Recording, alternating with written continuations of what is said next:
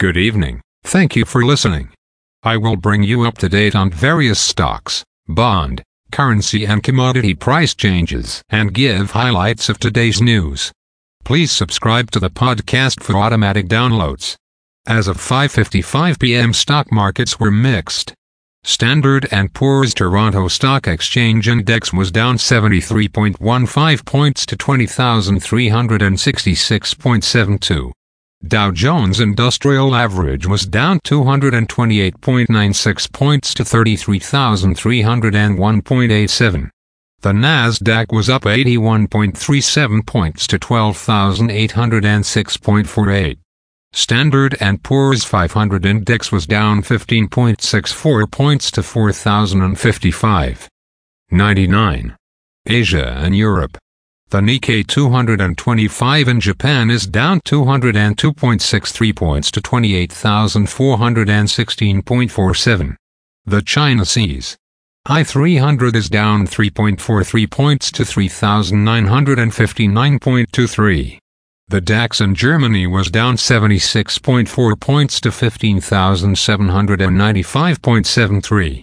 The CAC 40 in France was down 64.95 points to 7,466.66. The FTSE 100 in London was down 38.49 points to 7,852.64. Commodity markets. Gold is down 5 cents to $1,998.80. Silver is down $0 to $25.15. Crude oil is down $2.73 to $74.34. Copper is down 1 cent to $3.85. Natural gas is down 12 cents to $2.31. May corn closed at $6. 41 and a half.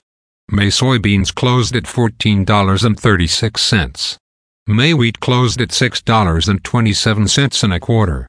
The Canadian dollar is 1.3633.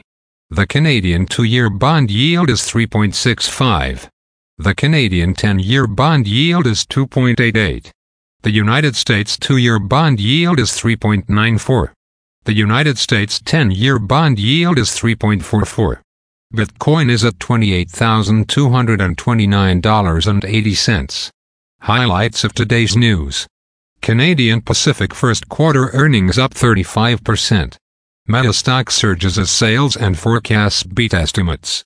Teck Resources will not split into two companies. Rogers partners with SpaceX to boost rural connectivity. Bank of Canada considered raising rates last month. Again, thanks for listening. For automatic downloads, please subscribe on a podcast app or platform and please consider leaving a rating on the podcast app or platform. It helps grow the show. Thank you.